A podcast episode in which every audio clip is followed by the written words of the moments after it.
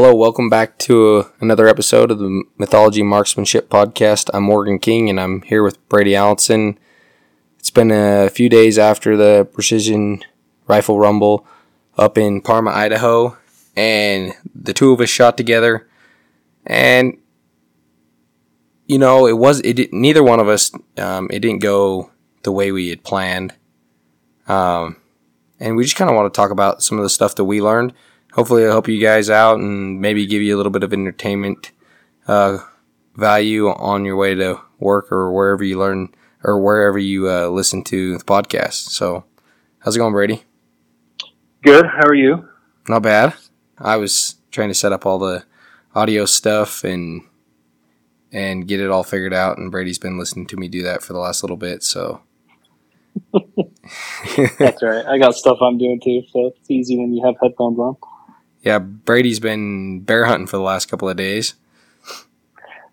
Yeah, with zero success, and I didn't even see a bear, unfortunately. But it was good to get out in the mountains for a couple days. And yeah, you left straight from from the shoot, headed there.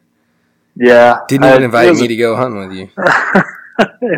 I wouldn't let you go. You're having a baby, and I'm not going to be. That's what you say. with with no service and have your wife get mad at me. That's what he says. It was worthless, it. anyways. We only had, or not we. I only had one day to hunt, anyways. So it was nah. quick and quick and simple and over pretty fast. But no, that's all right. So I I guess when I know how it is when you're up in the mountains by yourself, you do a lot of reflecting and I know there's no way that you were not sitting on the mountainside glassing, thinking about things that you should have done better and the the if I's and the It was um, very nice. Should have done. Yep. There was a lot of that. I mean, I it, it's there. nice, but it's almost especially straight after a match like that. You can't tell me I that you did though, not. I think. Yeah. I did. It, I mean, this is your third eighth in a row, and I know that's that what I was just gonna say. It does, and that's and this this match was good though because there was I learned stuff for one, or learned that I was doing things that I didn't know I was doing. It was brought to my attention, as in slapping the trigger, which I thought I had pushed out of me, but I took a little break and I haven't been dry firing or practicing as much, and it's it's showing. And I think that's why I'm consistently off the top a little bit, is I'm doing things that I didn't used to do, and then got lazy for a bit, and now I'm starting to do them again. So I got to really focus yeah. on getting those back to to the good spot instead of being lazy and slapping the trigger. Yep.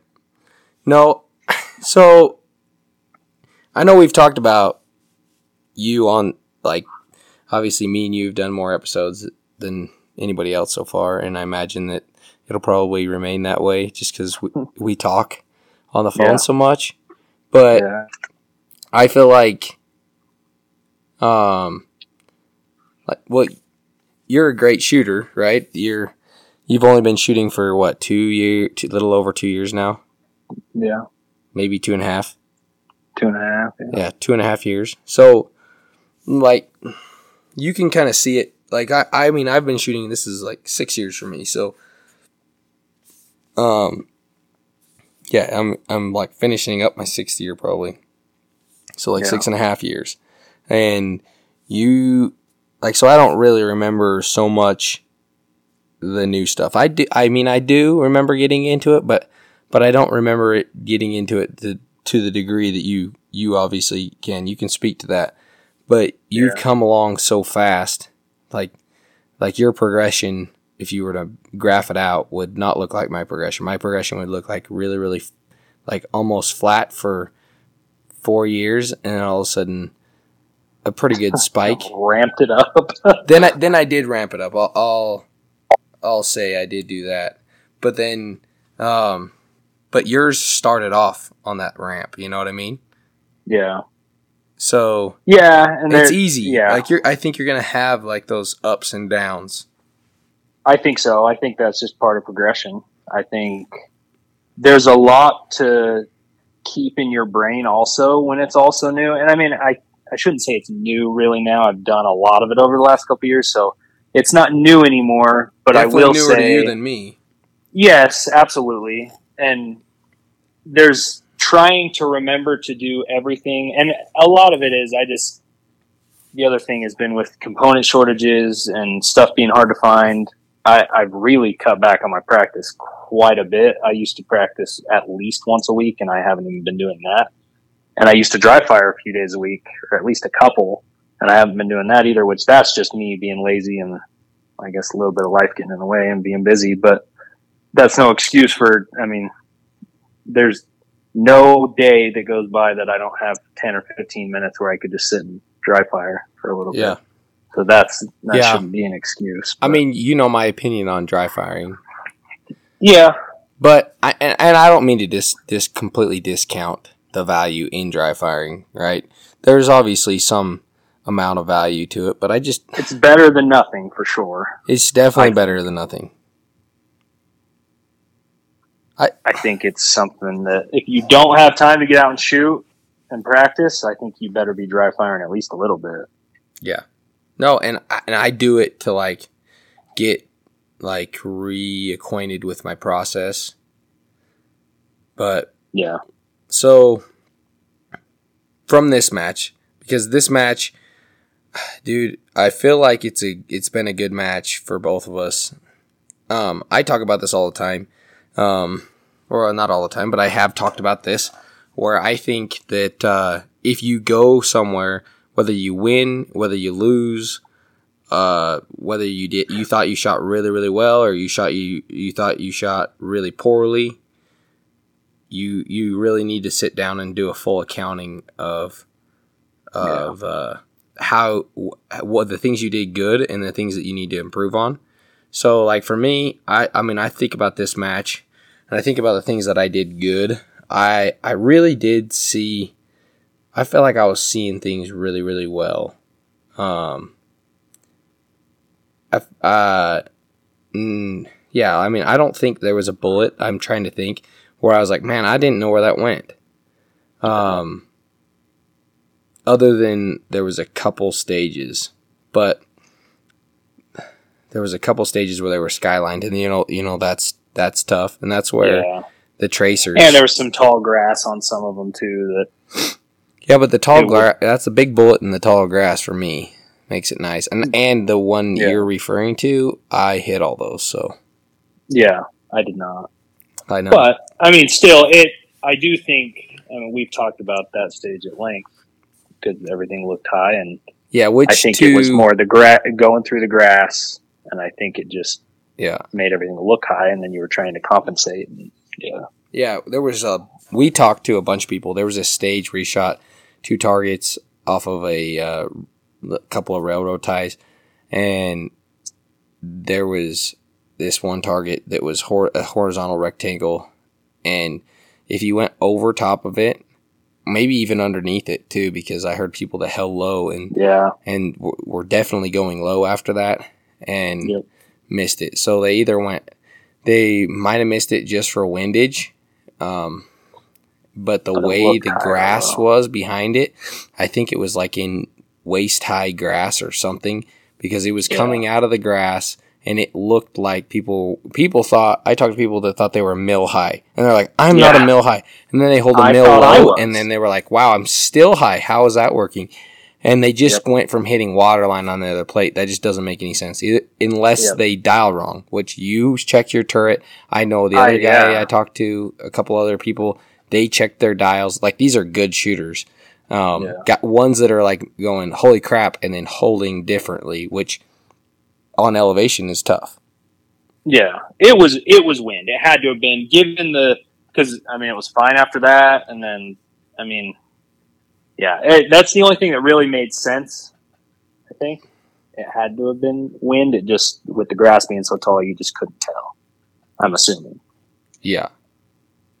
I hit the first five. I don't know what happened after that, yeah, I don't know either. I mean, but well, I do know on your on your attention to. wind on the other one wasn't quite as great. Right? You Yeah, missed missed upwind or something like that or downwind. Not on, or yes, I did on the vertical one. I did Yep. the close one. Yeah, I did. So I mean, but so I mean, I know I was I was doing pretty good that way, but the things that I that I've really thought about is, um, and I I might have talked about this on the podcast with Paul Higley, um, and so when I think of mental mistakes, and this is something that uh, if you guys are listening, we're all at different different points in our shooting, but uh, people refer to mental mistakes all the time, and I and I always say that this game is 100% mental, and I kind of want to qualify that a little bit with my next with a thing that I I think that I need to improve on. Um, that I've it's my big takeaway from this match. Um, so I think I think there so for me um, mental mistakes like a, a lot of people refer to the mental mistakes, which I did make some of the egregious ones. I made three of them. I shot three wrong targets at this, and I call those are my what I consider an egregious um, mental mistake. But those are the types that you get really mad about, um, like like not moving, shooting too many rounds in one position, shooting out of order, all those things. Those are things that are egregious but there's a like you auto, you automatically know that that was something you did wrong mentally and that's what limited you from maximizing um, the amount of points you can get from a stage which yeah. those are the ones that, that you tend to only make a limited amount at a match even if you do make them um, depending on where you're at in your game but if you're like me you know most of the time maximum one most of the time I don't make any of those. Like I'll be honest, that's the first one I've made in in several matches. Um, and a lot of times I can still make one of them and win a match because they only cost me one point at a time. Yeah. The ones that get me and the ones that I feel like nickel and dime you out of first place or take you from second to fifth or fifth to tenth um, I think are the ones that are sneaky, the ones that kind of like you don't even know that you're making. Um, yep. For example, I want to talk about the railroad ties. Um, that's one where I would hit center, then I would hit upwind, and I was comfortable being there because I feel like mentally I'm more comfortable on the upwind side of a plate. And that's a mistake in my mind because what would happen was is I would hit center, hit center, and if it went downwind, you bet I'm gonna. I mean, if it's one tenth downwind, I'm gonna make that correction. And most of the time, I do upwind too. But I on this instance, for whatever reason, I remember seeing one go left and went, ah, it'll probably be fine because what if it picks up? Because I'm always you're scared of the wind, you know. It that's yeah. essentially what it is. It's fear, fear of the wind. Um, and so I'll leave it there and I'll just I shoot another one and then boom burn it off the left or right over. It was kind of almost like high over the shoulder ish which in the middle you had more elevation because this this thing was like a I don't know what it, shape it was but it looked like it it had it was a IPSC with the whole um, underneath the rib cage cut off is what that target looked like right? Oh yeah. Yeah and so if you're in the middle you had more elevation to deal with. And uh, I was not in the middle and seen one go left to center and then boom over the top. And I went, whoa, well, I don't know if so. It looked to me like it was over top of that shoulder, off the off the upwind side, but it could have been just upwind and I saw the dust come out over above that shoulder for whatever reason. But I know I was a smidge left to center on the shot before, and if I would have made that correction, I'd still hit the plate and I did that. You know, I, the thing was is that makes it even worse is I didn't do that just one time on that stage. I did it twice. Yeah. No, three times. what, missed, sta- what stage is this? Uh, our second to last one, or our, no, our, okay. our third to last the one. Five, the five position. Yeah, the, and you shot and okay. you shot the vertical one, and then you shot the horizontal one, and the horizontal yeah. one's the one that looked that had the head to it. Yeah. Yeah. And ma- ma- you know what? I think I only missed that one twice. I think the other ones, the wind, the wind was constantly dying on me on this stage. Um, I went from holding like one one or something like that to hit the first one, to um, holding three tenths to hit the last like five hits. but I missed four rounds in this stage. Making good corrections is a thing. I, I thought I was making good corrections, but I didn't make those corrections on the plate. Like that's what made me mad. Is if I would have made those corrections on the plate, like which I usually do, but I wasn't as stable as I should have been. Um, because it was a tripod stage and I, for whatever reason, just wasn't quite as stable. I mean, I was stable enough to hit all those targets 100%, yeah. but just wasn't as good as I like. And man, that was, that made me mad. But anyways, th- those types of mistakes, if you got, if a, if a guy can isolate them, that's, those are the ones that I think that are really, um, a big deal. Bigger deal than people think because there's no emotion attached to that and honestly, most people wouldn't wouldn't have. Uh, I think most people don't even think about those. When I mean, they are the ones like you said before that those small ones like that are the ones that take you from first to second.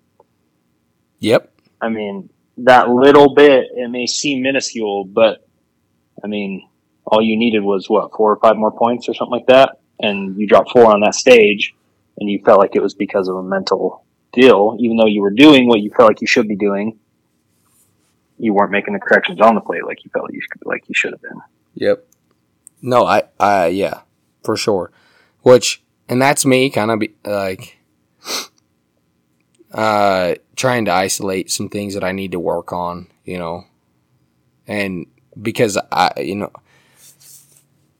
I'm sure there's some other things that if I if I think about them, I'll get I'll get there and think about it. But I do know yeah. there's some days that that is the right call is to be comfortable upwind. But yeah. but on that particular stage where 100 percent it's the wind's dying, then I should have been comfortable on the downwind side of the plate, and I would have been yeah. better off. But man, that's just not.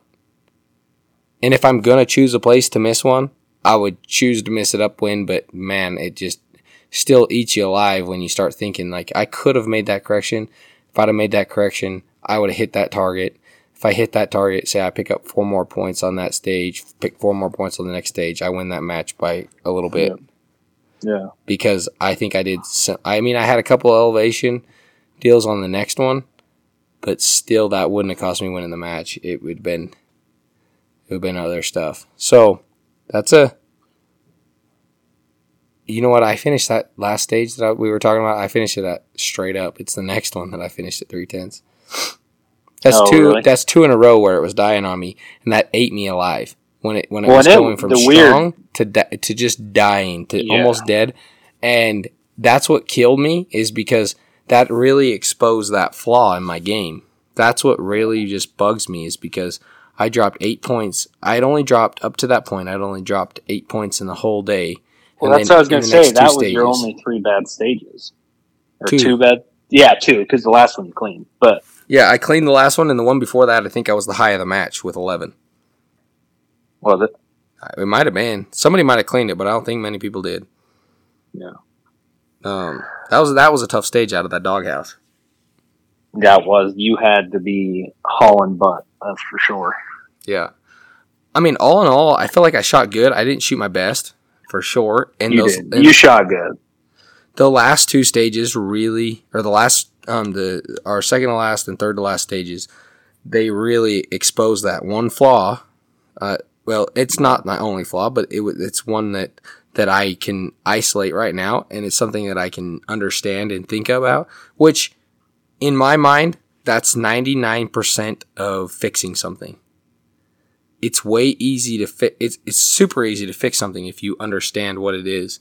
Like, and just, you're aware that it's there. Yeah. If I'm a, because honestly, that's mental. That's, that one thing is mental. So I don't even need to practice it almost. I mean, I will, yeah. I, but it's hard to practice that. It's more of just being aware of it. Um, and then, then I know like, hey, don't be a retard. Make a correction, measure, correct, and move on. Like don't try to yeah. don't try to um, don't be comfortable anywhere but in the middle of a plate. Yep.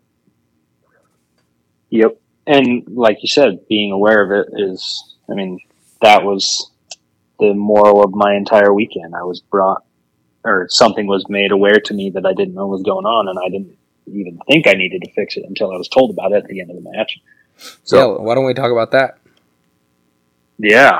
Uh, we'll call me Mr. Slappy Trigger here for the next little bit, I guess. I so like we talked about to preface ago, this, Brady is good on most on most trigger pulls, and uh, and really, uh, I mean, it's hard to be perfect. Like uh, it is very very hard. It, I um to be perfect on your trigger finger.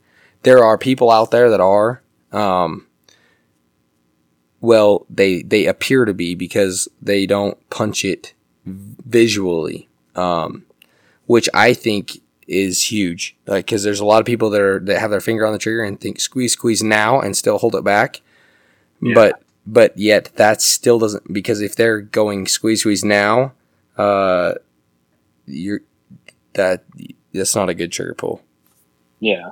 So well, and I think the one thing for me where it happens the most, and Jake is the one that brought this to my attention as well, or he just said it, and when he said I think it happens to you a lot of times in a high stress situation. And normally, I don't get too stressed too bad, but when there's a lot of movement, and we had quite a few 12 round stages this weekend, and I know that time is going to be tight, that's when I I think I get real bad. And again, I didn't notice. I mean, when he told me what I was doing, I I would have never believed you. I wish somebody would have videoed it because even still, I I felt like I was coming back onto the trigger shoe, pulling the trigger.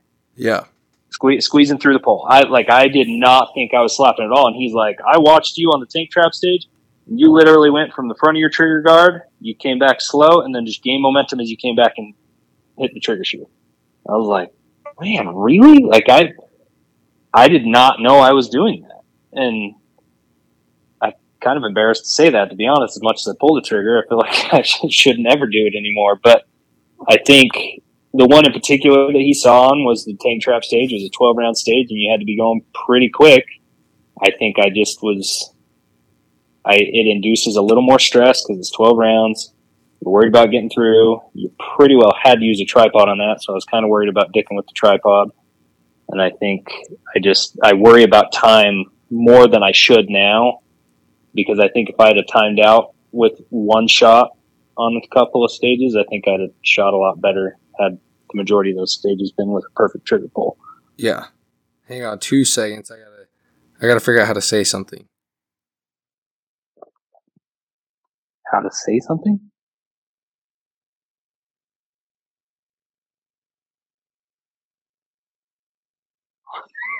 I don't know how to say, say this guy. I, I didn't what? know how to say this guy's name. Uh, so, uh, well, I keep thinking, I kept thinking about this quote, so I've been googling it, trying to figure, figure it out. And it's a oh. Greek philosopher called Archilochus. I had to figure out how to say that name. so Archilochus uh, is a Greek philosopher, and he said, "We don't rise to the level of our expectations; we fall to the level of our training." Yeah. Um, That's a good one. So and this, I think, is 100%. Oh boy. Um, so, anyways, so what I was thinking about is in those situations of stress, this is why I think it's more of like when you say, oh, it's only in stressful situations, because that's when our brain is our brain uh, is tied up in other stuff, right? We're we're obviously yes. thinking about whatever it is that you're stressed about. That's what you're thinking about. So in those moments is when you fall back to the level of your training, and yeah. when that's why I consider though a trigger pull a conscious. That I think it needs to be conscious, right? Uh, some people say it's muff- muscle memory, but I just don't think that it can be um, consist is consistent if it is muscle memory. Yeah. Because there's something. I mean, I do think it can get there. I, I do think it can get there. Um, I think there's a way, right? I think Jake's yeah. probably is because he's done it for years. But I think I don't think that's the fastest way to get a perfect trigger pull because it takes years. No, but it is a way to get there. And I think, I mean, I at this point, I've put kind of my heart and soul into this game. If I that means I need to dry fire 500 times a day, then I'm fine with that. I, I mean, might be hard to do it some days. I'm a pretty busy guy, but he told me he's like, I don't care if you have to dry fire 500 times a day, six days a week for two years to get it out of your head to do that. But eventually, you need to get to where you can pull the trigger, hold it back, watch where your bullet goes, and just have it be a conscious thing that happens whether you're stressed or not, and learn to live with a stressful situation and do the same thing every time, whether it's 12 rounds, 10 rounds, 9 rounds, and however many positions. So my my trigger pulls get better when I'm stressed. Yeah, mine do not. I think they get better anyways because Yeah. honestly, the more stressed I get, the more I think about my trigger. Because And you probably focus better. I need to focus better when I'm stressed yeah, but instead of stressing. But, but why do you? But why do you? So my thing is, is uh, I guess I would say, w- what do you think about when you're stressed? running out of time has been my big thing lately because for a long time I was timing out a lot, which is funny because in the times I was timing out are the times I was shooting my best, which is funny because I was probably timing out because I was making sure everything was perfect before I pulled the trigger. And then while I pulled the trigger Fair. versus now, I think I'm so worried about timing out because it bugs me when I time out that I'm not thinking about my trigger. I'm thinking about, oh, I got to hurry so I don't run out of time. When if I dropped five or four or three making crappy trigger pulls versus timing out with one or two left, I would have got more impacts, Yeah. whether I timed out or not, you know? Yep. That's my main that was my main takeaway from this match was I need to slow down. And I, I actually didn't think about it until it was where we shot out of that tower thing at the poppers at 300 yards. Yeah. And I just, I saw where the first one hit on the first plate. It went from like a four inch, what was it, a four inch to a two inch popper at like 300. They weren't, they weren't big and they were skyline, but it, I saw where the first one hit and the wind was going back and forth quick enough that I was like, I'm just going to run through it as fast as I can. And I got done and Jake goes, geez, slow down, man. And I was like, well, I did it so that the wind didn't switch, but at the same time, if I'd have slowed down because I missed my very last one, which was dumb of me because I, I thought I saw where the one went before on the plate. Clearly I didn't. But if I'd have slowed down, I mean, I had, I'll I did that stage in barely over a minute, I would assume. It wasn't very long. And I, yeah, I, I think I, I need to focus more on slowing down and making better trigger pulls than Yeah. needing to worry about Which, time. in my mind, I think, I think the shortcut to good trigger pulls is making it a conscious effort. Um, and I guess maybe the way I've, uh, the way I explain it, just saying it that it's conscious isn't good enough. yeah, And what I mean by that is, I think that uh, it's like, I think what I'm saying makes sense to me, but I don't know that it makes sense to everybody else because I'm like, oh, it needs to be conscious. And people are like, oh, okay, what do you mean? Well, I think there's things that we do subconsciously and there's things that we do consciously while we're shooting, right? Yeah. Like, like you, you get solid, um, on a barricade. Say, say you have, okay, let's talk about what stage do we want? Okay, let's just talk about the stage you just talked about, the poppers. You get solid on that subconsciously. Like you don't think, oh, Yeah. I need to move my bag this way and I need to do this this way. Like Yes. you don't have that thought. You don't say I you need just to be. know how to get there. Yeah, you just do it. It just happens Yeah. because you've done it enough that it just happens, right? Yes. you get a hold of everything, you do it, and then and then and then you think about the wind, right? That's that's what you're thinking about about the whole time that you're shooting that stage. I'm guessing, right? Yes. That's what Yeah. occupies your mind.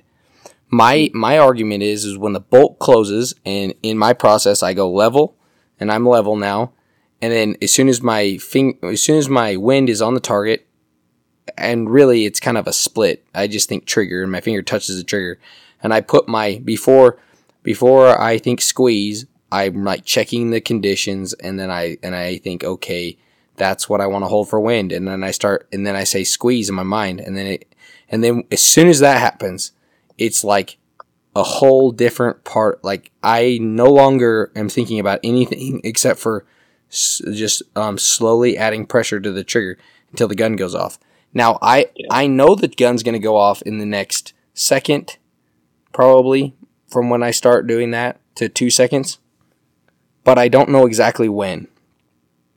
And I think that's important.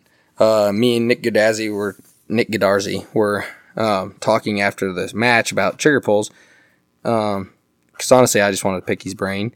And then he goes, he, when we get done with the conversation, he goes, hey, "You know what's fun? I'm glad I got to pick your brain." I was like, "Well, that was what I was trying to do to you. Let's pick your brain." so, anyways, but it was just a good talk we were having about um, pulling trigger because I mean that's he's really big on pulling um squeezing the trigger, making good trigger pulls. Jake's really big on it.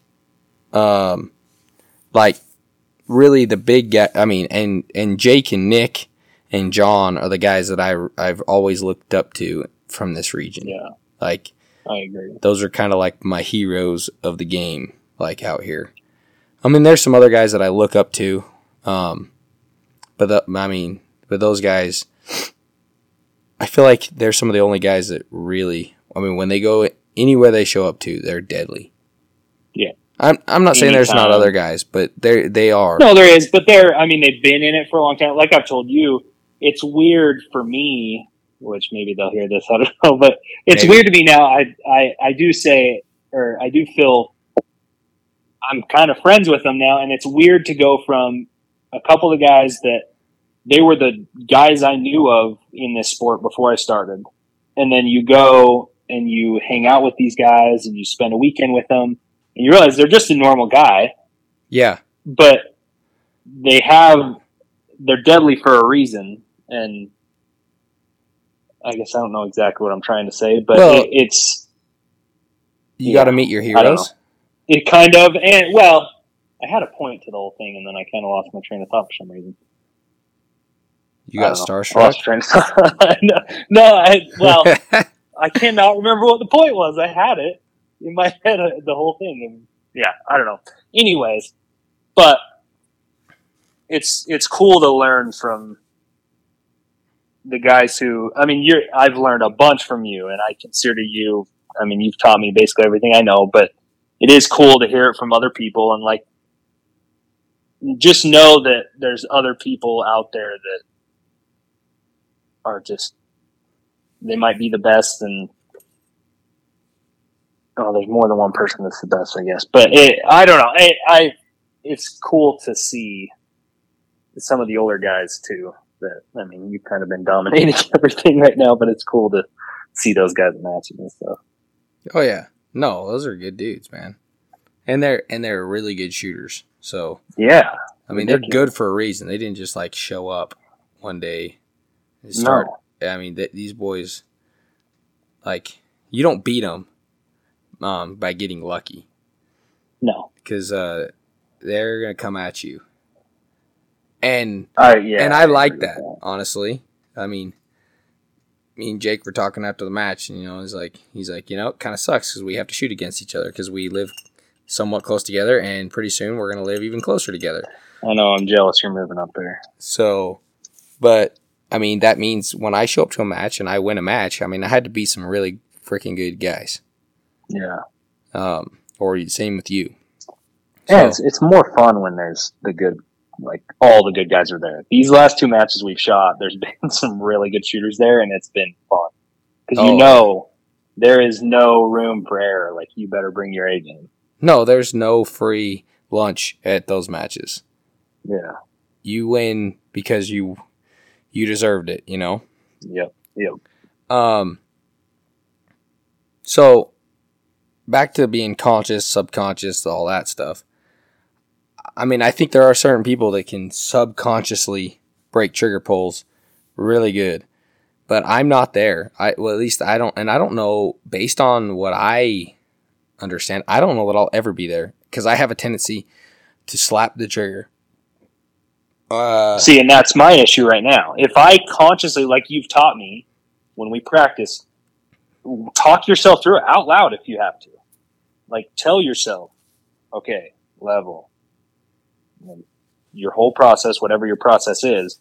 But when you're pulling the trigger, talk to yourself as you do it.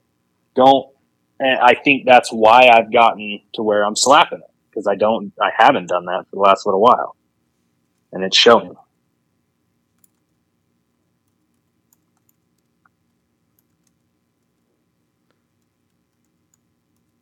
looking up something else. Hang on. Are you there? Oh, I can hear you now.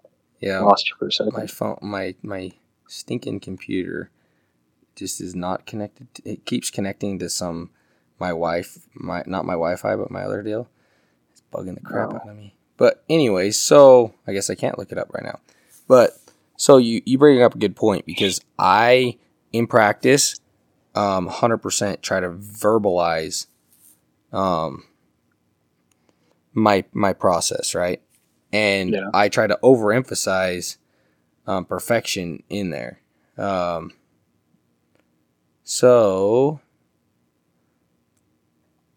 anyways, I I think that so when I practice a trigger pull, um, and when I'm doing it while I'm shooting, those ac- the actual words come to my mind, but they'll never come to your mind. Like you're never gonna be thinking the word.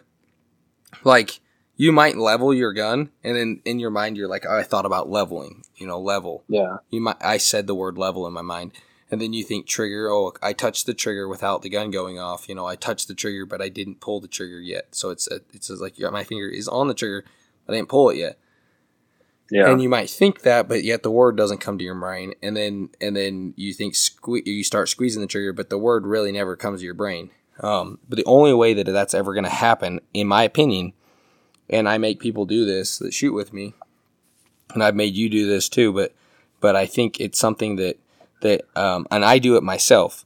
I don't like you almost got to go stand. I I think it's almost like um you got to go whether when you're dry firing. I think this is one place where dry firing could be good. Uh, well, it has been good for me because this is I did do this during dry fire, and it's something that uh, that like when I go and say I haven't shot for like a month, but yet I got to go to a match in three days. This is something I'm going to go out and do because if you don't break the trigger perfectly every time, you cannot Yeah. trust where your bullet goes. Yeah. It's where it's really hard to, um, because you're inducing something in there, and it's really hard hard to see where your bullets go if you slap the trigger because you induce vibration and movement into your shooting platform by not breaking the trigger perfectly and not following through by not holding it back.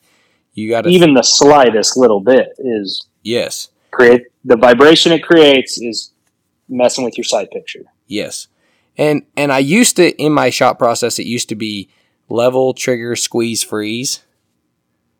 That used to be part. That used to be one of the things I used to say. Um, but the thing is, is uh, if you say squeeze freeze, it's like mm, you can't really say it because the word doesn't really apply until you until that situation's already done, right? Like, Yeah, yeah. I and honestly, Jake talking to Jake this weekend is something that kind of brought me back to my saying freeze is because I for it's not that I forgot about it, but I just hadn't thought about it in a while. Um, but so I will I will stand over and run one prop from one position with a shot timer and not really care about my time, but I'm gonna close a bolt and as soon as my bolt clears my level, because I use the chassis level, I've talked about this a bunch. People can use whatever level. That's when I, I say out loud and I say it verbally. I say level and then I do it. And then I say trigger and then my finger touches the trigger. And I say this verbally like a retard. I stand over there. I shouldn't say that. Hold on. Like, yeah, like say. like a uh,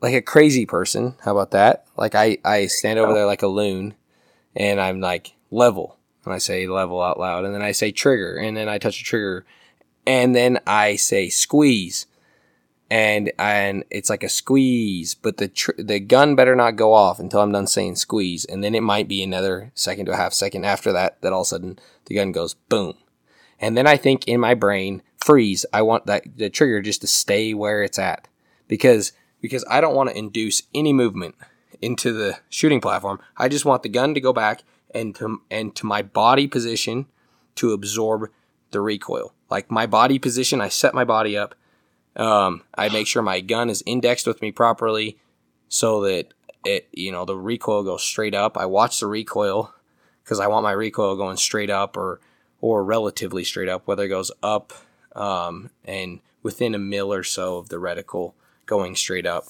Um, I think squeeze and freeze is kind of the next thing I'm thinking of. I just don't say freeze out loud anymore because it's like if I say freeze, it's like, well, my jaw is definitely inducing something in there. So yeah. I'm just, it's like boom, and I just, I just, I just like think to myself, the gun free, like just free, my whole body just not doing anything, and uh, and that helps me to be able to see, and I just bore a hole in the target and watch exactly where the bullet goes, and uh, yeah. and then after where the bullet, when I see the bullet go to the to the target, um, I had this question online. Somebody asked me um, recently, um, do you measure your uh, do you measure impact before or after you cycle the bolt? And I would say depends. Preferably because I talked about not pushing, I don't try to push the rifle back to the middle. I just try to catch the rifle and let it stop yeah. wherever it's going to stop as fast as possible. Um, sometimes, if I see exactly where it went, I will um, wrap wrap the bolt and then and then go back, measure, and correct. I don't prefer that way. I've tried it both ways. It seems to be sixes. Either I was just say it, it kind of depends on the situation. I agree with that because I know I do it both ways. I know I do it both ways too, but I I prefer if I'm trying to be as most precise as possible. That's when I'll see the bullet where it goes. Then I push my reticle back to the middle, and then I and then I yes. measure incorrect. But I do not. I want to see the bullet before I ever move, like because I'm freezing until the bullet hits the target. Um, um, so I think you really got to be careful, um, because because I uh, you do do want the bullet to hit before you start moving back to then measure. Um, but I don't think it's bad to measure either way. But it's harder, in my opinion, to measure afterwards if you don't know exactly where it went perfectly. Yeah. And I think that it only saves you like a half a second. Yeah, and I I think too. I I measure before I run the bolt. It seems to be more when I was really off on my wind. I yep. can think of one stage this weekend. Yep. On the the top bottom diamonds, I pulled the trigger, and I think I went up there with six or seven tenths in. I can't remember, and it hit at like one and a half, and that threw me off. So before I did anything, because I wanted to know exactly and it was fresh on my mind, I remember, pulled the trigger, watched where it went, I measured, and then brought it back over, then ran my bolt. So I know I did it that way then. Yeah. Yep. No, and I I don't think that that's I think that there's no real right or wrong answer to that. I think it depends situationally, but I do agree that when you, the farther you are off, the more the faster you want to measure um, yeah. where you went. And, I know for sure that's when I do it. Yep, and I do agree. Well, and I and I, I yeah, that's the way I do it. But I I really think a guy needs to measure every time, and so yep. I think a lot of times, probably when I hit the plate and I measure where I want to measure where I hit on the plate, and I see where I hit, or if I'm like oh, it rocks left. And if it rocks left and I can't see exactly where it is, then sometimes I'm just going to put my reticle right back where it was, then make an estimate of where it, where I think it was, and then I add to that point. Yeah. If that makes any sense. Yeah. Then I just slide my reticle over. And that's after I've already ran the bolt. I do that yeah. a lot. So I agree. So when it's on the plate, I think a lot of times I do it on. I do it um, after I've ran the bolt already, before I'm about to ready to shoot because I put my reticle right back to the plate. A lot of times when I miss like a skyline target, uh, I will. I so this is a a tip for you guys to maybe remember and write down because this is uh, something that people should do quite regularly. Um, so, I and maybe I've already talked about this, but say that you're you need to you're like, man, I don't know where that round went. Um, you need to make an educated guess of which side of the plate you thought it went, and then you put your wind right back in the middle of the plate. So say you're it's a four tenth wide plate and you're holding a half a mil. Um, and you have a half mil dead center in the middle of the plate. You pull the trigger. I don't know where it went, but you think it went downwind um, because you see the Mirage pretty heavily left or, or right to left. And so you were holding, uh, or say, let's go left to right. Um, so the wind's going left to right pretty strong in the Mirage and you were it's a four tenth wide plate. You were holding a half tenth, or I mean half mil left. That means that uh, on the upwind side of the plate is about one tenth, and on the downwind side of the plate was about seven tenths. Correct? No, sorry, yeah. sorry, two tenths. On the upwind side. Yeah. No, three. What? How big a gap was that? Gosh, my. Yeah, three tenths. That was a three tenths gap because if you have a half mil dead center in the middle and two tenths left of that would be three tenths. And then, but you're like, there's no way that there wasn't more than three tenths of wind. So you look at, so I put the half mil plate, so I run my bolt and I don't know where it hit. So I put my half mil right back in the middle of the plate. And then I look at the downwind side of the plate and I go, okay, that's seven tenths. So I take my seven tenths mark, which is just barely shy of my three quarter, and I take that over to the other side and I put that like I don't know, a half a tenth to a tenth inside the other edge of the plate, and then I pull the trigger. And now I have from about let's call it six tenths. Let's just call it six tenths because so now I've covered six tenths to a mil. So in two shots, I know that because I know one thing that from three tenths to seven tenths didn't work but you got to account for a little bit of position. You got to account for your rifle and a couple other things, right? Because we're not perfect. Yeah. That's why you only I I call it my ninety percent rule. Sometimes it turns into seventy five percent, but it's it but it's no no less than seventy five. Um, and so, anyways, so I so that's six tenths to a mil. Now, if you miss again, you're and and you've never written down a mil on your your card, you know, well, frick, I better hold, the I better go way. the other way. And you, but anyways, you've covered in that, you've covered seven tenths of wind. And then, but say the next time you shoot, you put your half mil back in the middle of the plate. Or if you want to go more, then you put, then you put, um, you put, you want to go back to what you previously held and then look at the downwind side and keep going. But I, but most likely it's not and most likely the wind probably just died on you and the mirage hasn't caught back up. So then I go back, put the half mil in the middle plate, look at, and there's three tenths, put three tenths inside of the downwind edge, and that means that I'm I'm. So let's um, so so that's more like uh, gonna be um, four tenths, right? So that means you're gonna have basically hold zero, have zero to four tenths covered. So now you have the whole left wind to no wind covered.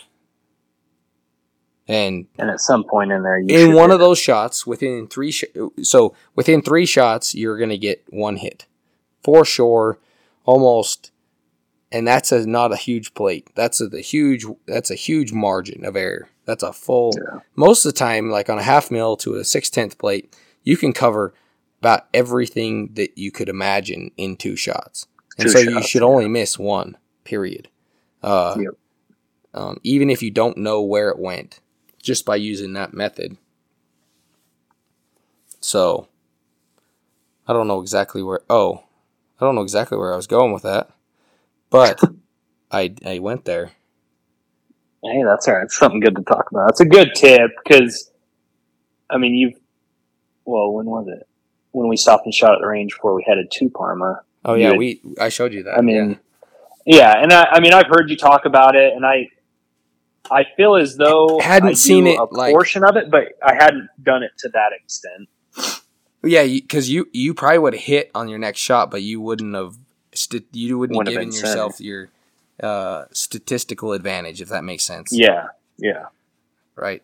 Which that's what I'm. It gives for. you a way higher stati- statistical advantage when you go the ninety percent deal versus going. I mean, I probably only a lot of times go forty or fifty percent. Which is like to me, that's basic. You know what, forty or fifty percent of most targets is Not a whole lot. a quarter mil, and yeah, I know. I'm telling you right now, if you don't know where it went, it probably missed by more than a tenth, and to center Yeah. is usually quarter. So that means it definitely wasn't that most of the time. yeah, You're missing by three or more from center.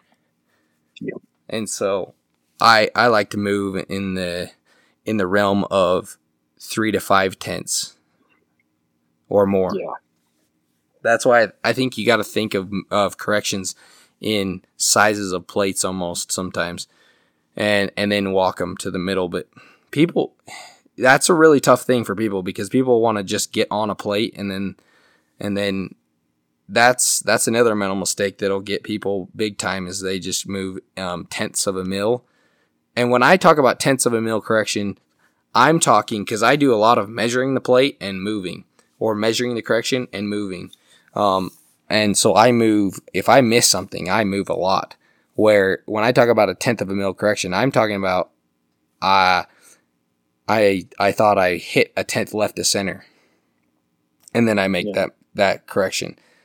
Um, which that's kind of what we were talking about earlier. I think where I was going with that was you can't trust if you're not if you don't make that perfect trigger pull, it's really hard to trust that. That makes it to where to where you start to lose faith because when you start um, making bad trigger pulls and then you miss a target because of a bad trigger pull, measure where you missed and then correct based off that and then go off the other side.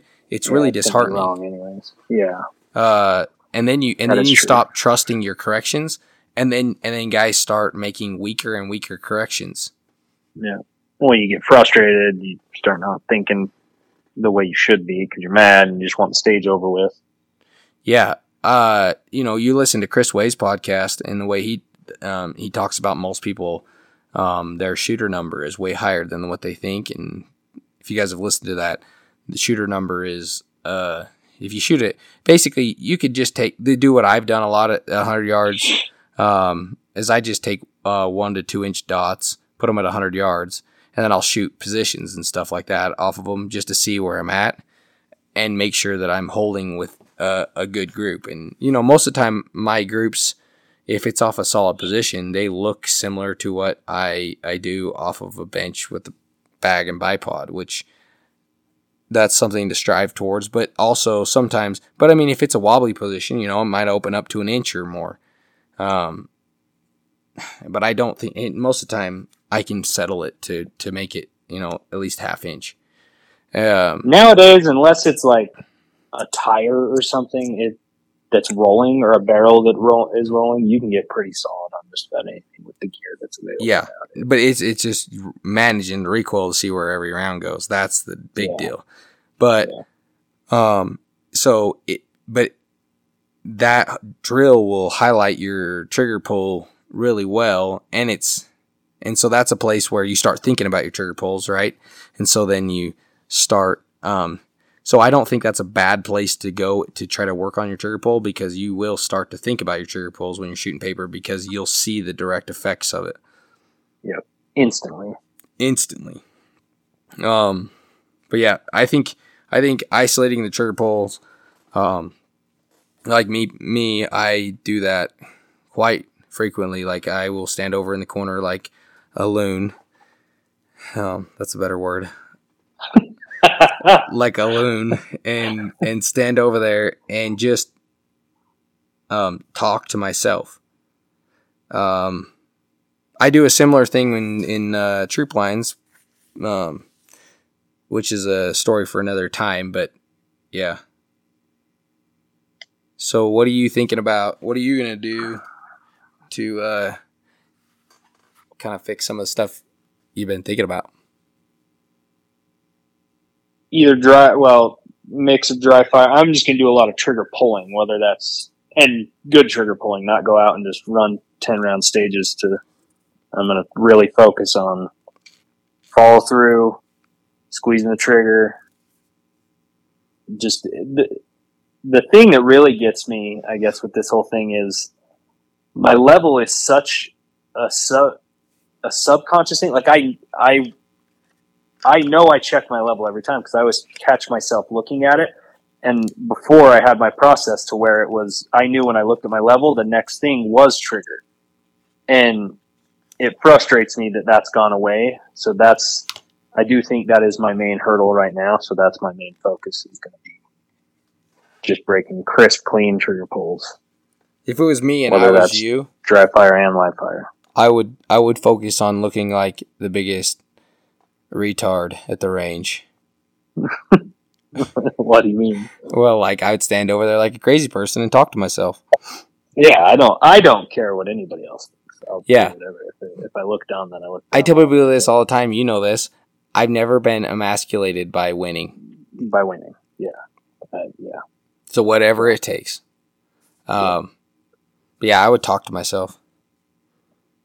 No, I, I will. I'm gonna hopefully try and shoot at some point this week. It's gonna the week's getting away from me pretty quick since I just got home today, but or not today, yesterday.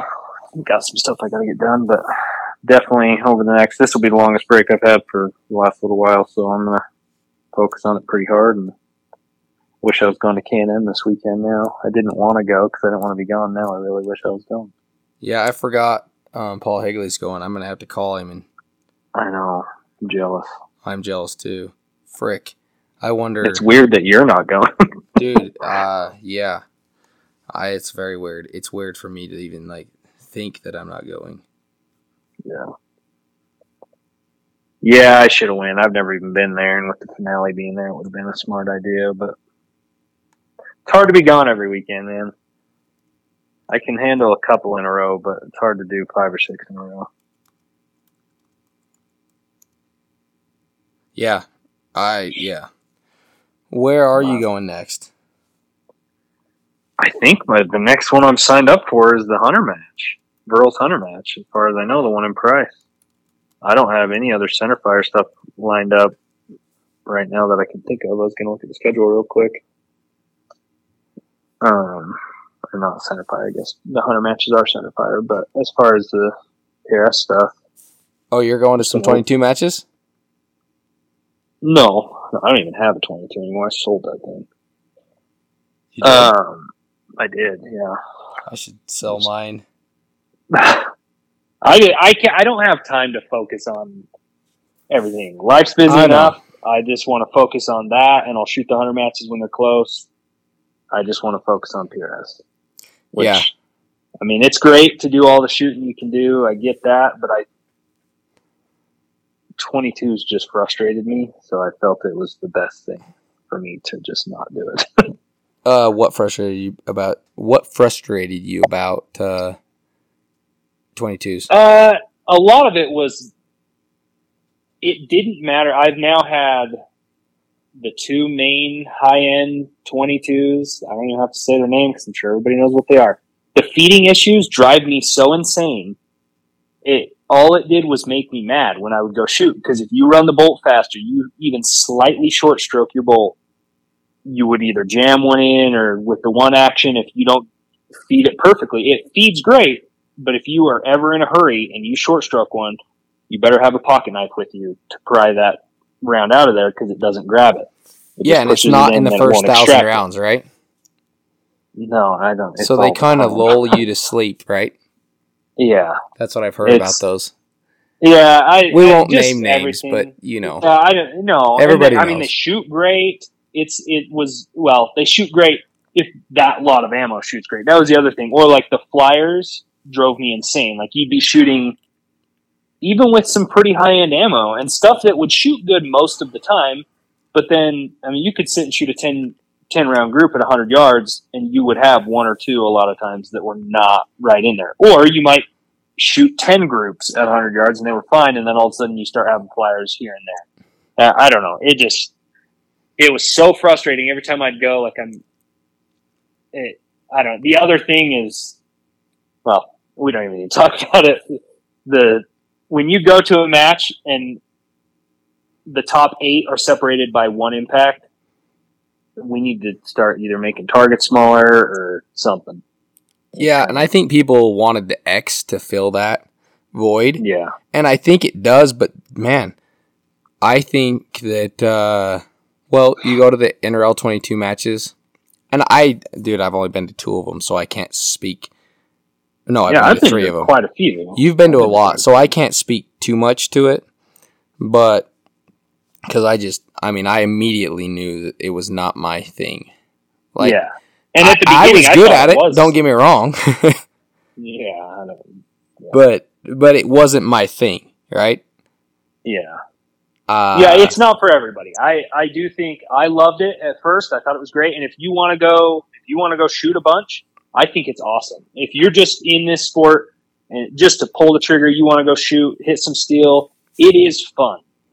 yeah, It's when you're really trying to get down into the nitty gritty and you want to win every time you go, and like you have no control over your ammo, so that's not always perfect. And then you got feeding issues. Honestly, the feeding issues are the main the main reason I got out. I got so sick of stuff not feeding; it wasn't funny.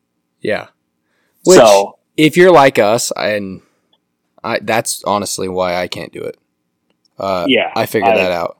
Uh, I went to the last one, and I I borrowed was gonna one. say that last one you were at. Oof. Yeah.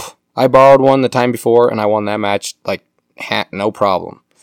Uh, and then and it was right-handed rifle, and I'm left-handed, but I didn't care. I was just I was just going to shoot. I put my trigger in it, um, and then holy crap, I go to this last one with my own gun, but I hadn't like proved anything. I shot round. I figured I'll just kind of zero it when I get there, and like I had never shot the gun. It had never been shot, and how and Yeah.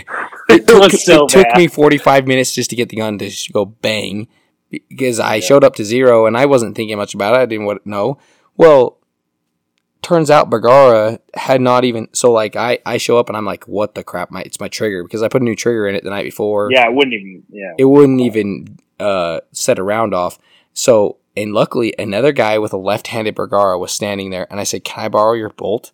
And he says, "Yeah." So I put his bolt in it and boom, it goes off. So I was like, "Oh, okay." Which how the fact that somebody with a left-handed Bergara was just standing right next or laying right next to me that is bizarre. blows my mind. Yeah. And uh, so I start looking at the so I and I immediately I already had the bolt out and was looking at it, inspecting it, and their cocking piece is funky. Um, because I I think it's a bayonet cocking piece. I cannot remember. Uh, but there's like a screw in it, and that like bottoms out the firing pin. And if you didn't know, like I'm sitting there just staring at this thing, like what the crap. And I finally, I'm like, oh my gosh, that's what it is. And I start screwing this thing in and messing with it. And pretty soon I get the thing to actually go off. And I went, oh my gosh. So Bergara sent the bolt like non functional. So if it would have been most people, that would have been a, like people on the phone, customer service trying to figure out what's going on. Not saying, not saying I'm anything special. It's just, I, no, I I, mean looked stuff at it. happens. I looked at it and I and I get it. Who knows why? It doesn't matter. But I I'm just dang lucky I was looking at it. But then then it didn't matter because then it didn't feed.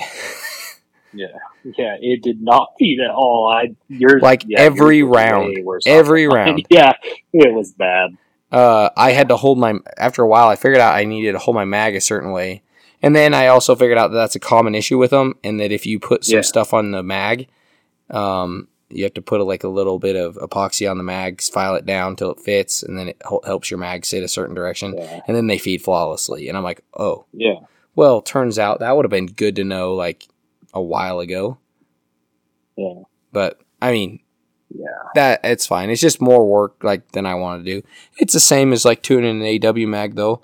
Like if you tune an AW mag with a dasher, they will feed one hundred Yeah, percent on they- you. Like like it- Yes. it, will be the best feeding mag that you'll ever have. You can run it into a um, a bag. You can set your gun on top of it. You can do whatever you want, and those things are going to feed perfectly. Like when people talk about Dasher not feeding right, I'm like, wow, what is Yeah. wrong with you guys? You guys, I mean, Yeah, I, when you I get do them, know. that's I.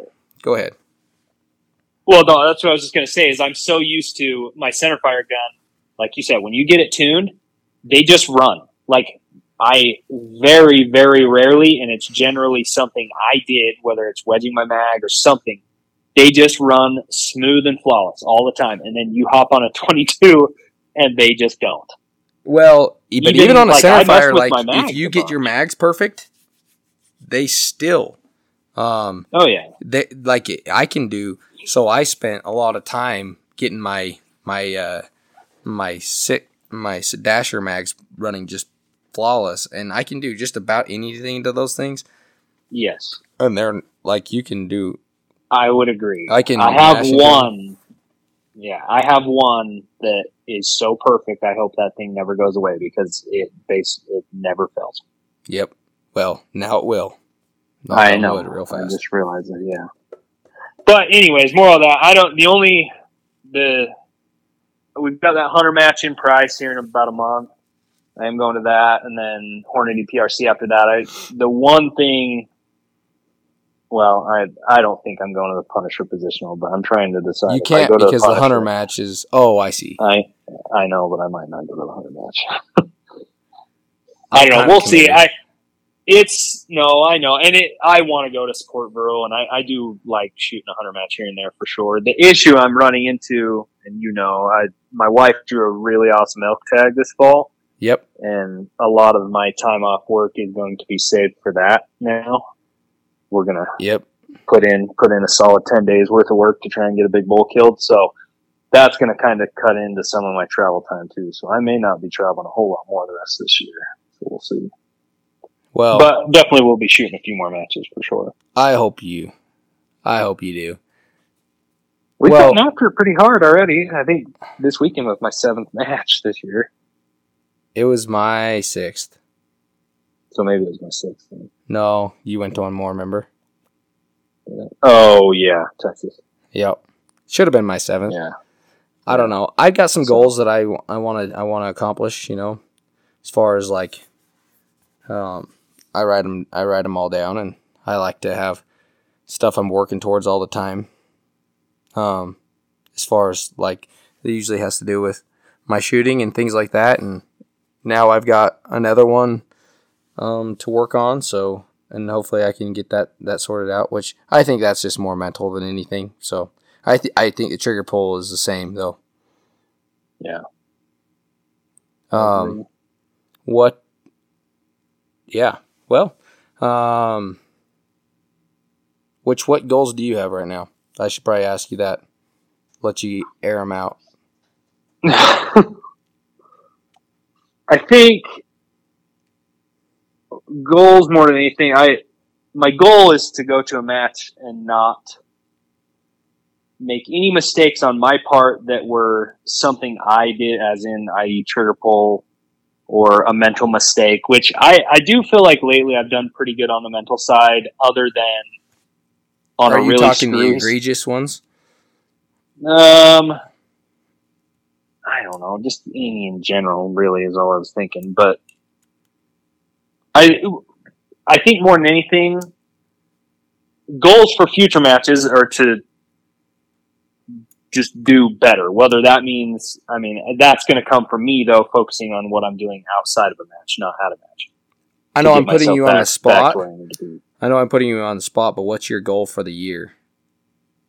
my goal for the year, as in, well, just my overall goal is to finish in the top 10 in the PRS. That's been, I've told you that, and I feel like that's something I know I can do. It's hard right now. I mean, there is a lot of, a lot of really good shooters right now, but I do know when I have a good day and I'm doing what I know I need to do, I know I can do it. And I know I can Yeah. do it anyways, but I, I, for some reason this weekend was the one that really it made it apparent in my mind and i actually had That there was something somewhere to go. yes kind of i Isn't it more? I- I, think that's more like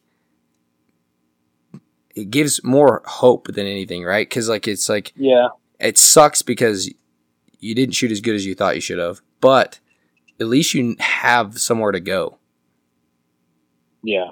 if that makes sense.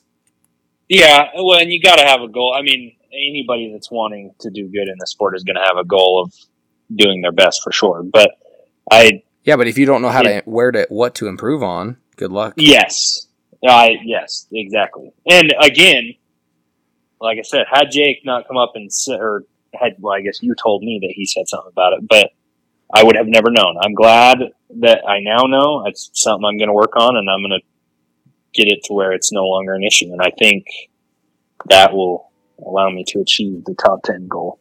Yep. So I mean, the goal is to win, but so I'm guessing I'll your tell goal is to put yourself in the position to where you can be in the top ten yes, exactly. for the for I guess I would say so your whole your total goal. So for anybody listening, this is how I develop my goals. I try to figure out my big goal, my big picture goal. Um, which this is probably something we should go through because why not? Um, so your main goal is finish top ten in the PRS, but it's it's uh you need to probably come up with a goal to get you to the, to where you can be in that in the position to capitalize on that. So Yeah. what's that? And you're good at that. You're good at figuring that stuff out. And that's like, Yeah, but it's a about skill that you develop. no, it is. I agree. I didn't And just we- wake up one day have and be talked like, I'm good at making goals. no, I know. I agree. And it there is a lot that goes into meeting that goal. But I do think my shot process is one of the biggest things right now holding me back. And I feel like if I can figure that out, that goal won't be all that hard. Well, I know I can figure it out. I just need to do it. Let's call your next But- one make squad one. Yeah, well, and I guess that equally, I that would go into the top ten thing. That was my goal. Yeah, I know. Top ten in the nation and squad one. I just want to. The I just want to say, yeah, but I'm just saying, if you get into squad one, then you can. Then you're in a position that you can then, um, then you put yourself in the best position to then finish in the top ten. Yes. Yeah, I agree. You, if you're going to finish in the top ten, you better be right up there in score. I mean, sure. can you do it uh, if you're in squad three? Yes, but it's, you better you're having to make up to- ground. yeah, a lot. So Well, get in squad I- one. But then, how do you get into squad one? This is where I, this is why I work backwards. I go from your big goals, like what's your year goal, and then okay, all right. So before December, you need to be sitting with probably 295 points or better. I know. Yeah. And Well, and that's I a top five at every match would make me very happy, but also ninety five percent at at a match or ninety five points at a match would also more that, be though. another one. That's true. I guess you would, huh? One, yeah. I only need if I can get one more real good score, I think I'll be mighty close. I know, I know. Yeah, you, yes. I, I mean, you've shot good. You've already won a match this year, right? Not not this year. No, I Oh. got second. Second, but you still you still got some. But really that was that. I got almost 98 points there, and then a 94. But then everything, for some reason, after Hmm. Texas is when things have gone downhill. And I've been, like you said, I had what a 17th, which was just beyond frustrating. And then I had I've had three eighths in a row at matches that are hard matches, but I know I can do better, and I know I was in eight because of myself, not because the match was hard. Because I know I could have hit more targets if I did what I know I needed to do. Yeah. No, and you have the potential. So it's just Yeah, and I know I can do it. so then you need so then your next goal, like you said, get ninety five percent or more at the matches that you shoot. Yeah. Um, That's so hard. I mean, that's tough. you- So you've got two more. You have two more of them that you need to do. So, and if let's just say you do get a two ninety five uh, or a one ninety five, that's still only two eighty five. yeah. But Well, and I'm I'm at 282 right now, so you are right. I definitely need I need to go win one or So, so you have a one ninety. You have a one. Or you have you have a ninety seven. So say you get a 97.7, I think, and then a 94.2 or something like that. So. I'm a 282. so say you get another ninety eight. That's a one ninety five. Then if you win a match, you're you're at 195, or, or Yeah. you're at 295. But say then you get another 95 plus that. That's a 290. That might make squad one. That might be the top of squad two. You you're gonna have to basically. I think you need to up your goal to two more 98s or above. I agree. No, I Or 97. I completely agree. 97 times three. Sorry, 97 times Be- three. That's Two two ninety three. Or no, 291. two ninety one. Yeah. So, so let's so, but that's I mean, we maybe you need ninety. So if you did two um, two more ninety eights with your ninety seven, that's that's going to be ninety three. That's getting closer. So win a match. Well, an ultimate ultimate goal is to go win that. Yeah, ob- sure. obviously, but I think you need to have a goal of ninety seven or higher at two more matches. Yeah. which is either win a match, but I mean that's just goal. I mean that's that's a that's a goal that's based off of. So this is where goals get dangerous. Is you're talking about goals based off of placement, which. Um, if you're measuring your success based off of uh, other people, that's a that's an easy way to get depressed. Yeah. Um, so I think that you need to you need to have those goals. They're okay, but then you need to adjust um, your focus to something else. You need to be able to turn out because that's an outward look, and you need to turn inward to be able to. Um, you need to have inward benchmarks, right? Like you said, I need to go to the match, and now you need to be thinking, okay, I need to go to a match, make um, 200 out of 200 good trigger pulls. I need to, and then I need to make um, n- no mental mistakes, um, whether those are egregious mental mistakes or um, little ones, like no mental mistakes. And then that's going to put you in a position where, where it, say you lose doing that, then you just go shake the guy's hand because he outshot you. And that Yeah. just is what it is. Well, I was going to say, and that is what it is. If I feel like I did everything I could do for the weekend, then and got third, or But I guarantee you, if you do those things, do those two things, just that's uh, that's it. Like you just do those two things. That means you will probably. I mean, you shoot freaking good, so I'm just saying you're probably going to go. You will finish the match either first place or really dang close. Yeah. No, I. Yes. I, that's the thing is I know I can do it. I've done it. I just need to get my brain back to where it was and needs to be. Yep. And because you shoot, I mean, you shoot really good. Yeah. I Um, appreciate that.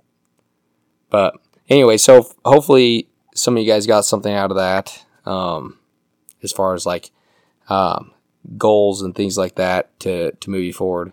Be careful. I, the only thing I'd say is really be careful with um, setting goals based on um, the performance of others because it's just it's a slippery slope. It's a place where it can it can cause um, you to be unsportsman's unsportsmanlike. It can cause you to be um, a lot of things. Um, like last weekend, I was the first one to shake um, Jake's hand because I know where everybody's at, and I watched him shoot um, fire his last round. Uh, I walked right up next to him, put my hand down, and he like looked up at me like, "What?" And I was, I was like, "Congrats, congrats!" And he reached up, shook my hand, "Thanks, man." You know, and because um, I'm, you know, I want to, I want to be at the place where I'm secure enough with myself that my my happiness isn't based upon um, the success or failure of others, and Yeah. and I and I want to be a big enough man that I can that I can be find happiness watching somebody else have success. Um, I understand like there's certain times where it's really really hard to do that. Um, like you talk about, um, I I mean I've talked about like certain people like uh, I I I rodeo a lot and Joe Beaver is one of them boy, guys that is he's he's uh he's one of the greats of rodeo and he talks about how he's just not the type of guy that could do that. um, he was really he was he's so competitive that like somebody walks out there and uh, jumps out there, ropes a calf faster than him, and beats him and wins the world, like he's you're not gonna be able to talk to him for a while. And I think uh, from what I've heard, like eventually he he would obviously come around and go talk to him, but immediately right after he was just so furious that that he couldn't uh, do that and be that guy. But I think that's a I do think that's a mistake. I think that uh, if if the success or failure of others is what is what uh, is what you hang your hat on, it's not good. Like you should be able to look, walk over and shake somebody's hand and be like, "Wow, you you shot good. Like I should have shot better." You know, because the thing is, is you if you look at it that way, then that means that somebody else did beat you. But in real reality, you should be able to look at your own game and realize that you beat yourself somewhere along the way. Yeah. And and that's what I try to do. Like I know where I beat myself. Like I didn't lose this weekend, I, or I wasn't beat by somebody else. I was beat by me this weekend. Um, yeah. and you know, in turn, that means that I lost to Jake, but that doesn't mean that that he beat me. So I beat myself, um, and he was able to capitalize on that. And congratulations to him. He did shoot well, and uh, he beat me, and I, sh- I was the first one to shake his hand, and I was happy to see him do good. You know. Yeah. Um. So you have to be careful on that. So that's why I think your your your bigger goals can be based on that. But if you accomplish your smaller goals and the goals that you have set, um, that you're like, okay, if I do this, if I do this, if I do this, then I will I will accomplish my big goals like kind of like me at the PRS finale last year, and I still I came out second. You know, yeah. that just is what it is. I, I mean, I felt like I shot good there. Um, I shot good all year. Um, the last um, for this is the third year in a row I've been the first guy to 300 points. Um, like I put myself in the position, so it's gonna happen. Like it just it just is what it is. As long as I continue to to move forward and accomplish my goals, the goals that I set for myself um, that aren't based on out um, like the um, other people, just based on me. You know, just like you said, go make good trigger pulls. Don't make mistakes.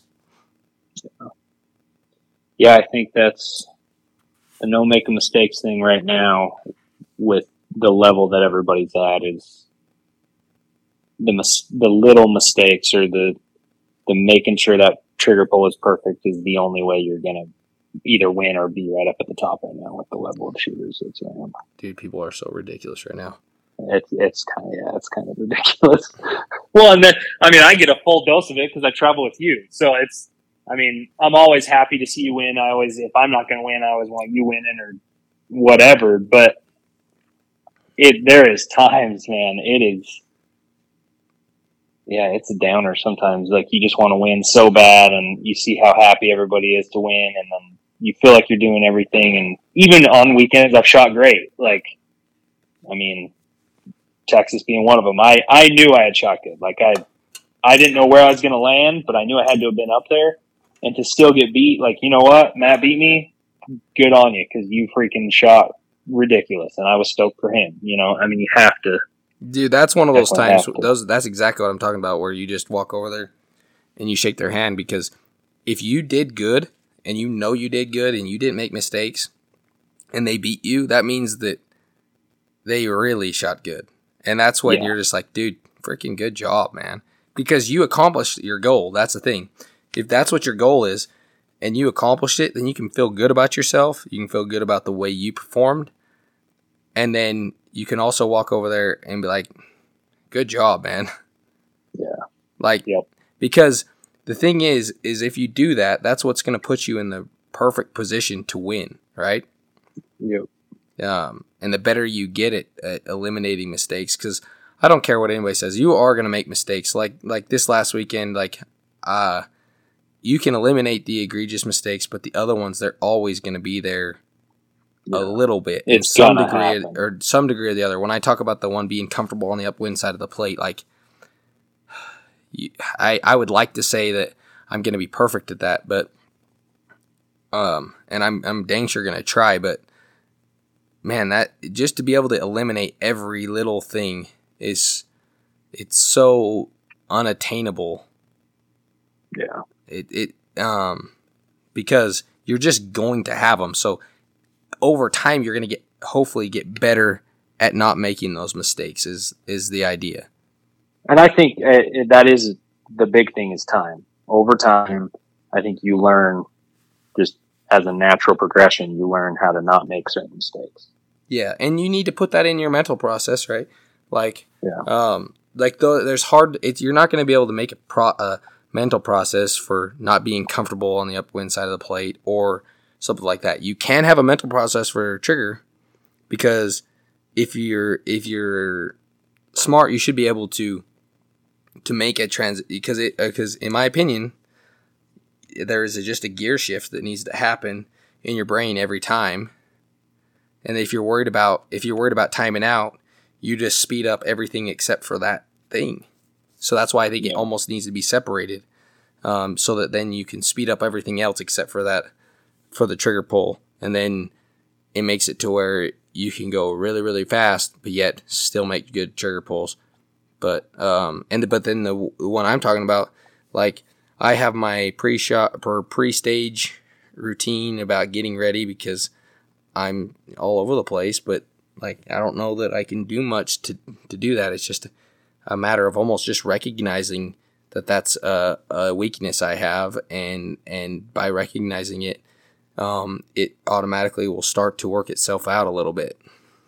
Yeah. That's No, my I thoughts. agree. So, I agree. any any uh anything you are thinking about you want to share before we uh, hop off? I don't think so, man. I think I'm good to go. It's a good conversation. Good one to have. Yeah, I feel like it's good. I, hopefully, people get something out of it. But Yeah. uh, yeah, if you guys have any other questions, um, hopefully we'll be able to get to them. Um, but hit us up on Facebook and Instagram. I'm Morgan King on on there, um, and Brady Brady Allenson on Facebook and Instagram. Um, if you have any questions for us, let us know. We'll try to continue to regularly uh, record some podcasts. Uh, just let us know what you think about the podcast. What if you guys have any recommendations? Um, let us know. But thanks for listening in, and hopefully we make sense and we didn't ramble too much. But that's kind of what we. Those are our thoughts for what we need to improve upon after a match. I know we already did a um, after our kind of action report with Paul Higley, but we wanted to go through and talk about things that we learned um, specifically, and hopefully you guys got something out of it. Cool. Right on. We'll talk at you guys later.